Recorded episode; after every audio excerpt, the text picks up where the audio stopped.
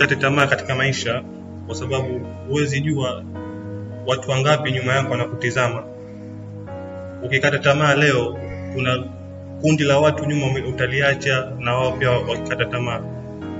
Kuna msemo unasema kwamba changamoto ni kama fursa, na uzuri wa maisha ni kuweza kupata changamoto, unaweza kujifunza zaidi, kwa sababu unaambiwa utamu ili uzidi kwa utamu, basi kuwepo na uchungu ndani yake.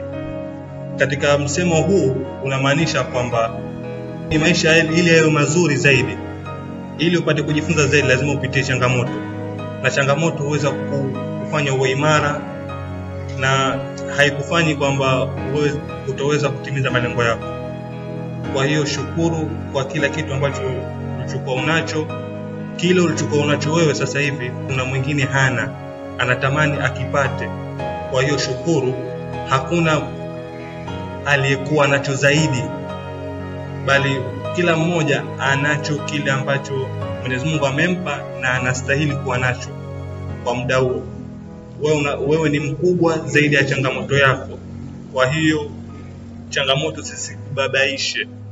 Kama bado unapumua, basi bado unaishi, pumzi unayo ya kuweza kupambania. Mwenyezi Mungu kakupa, kakupa muda ya kuweza kuamka asubuhi kwa sababu ya kuweza kupambania ndoto yako.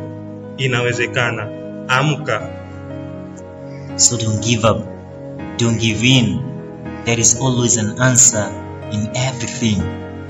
You see, most of the people in this world wish, but wishing without acting is like tea without sugar. Tasteless, absolutely tasteless.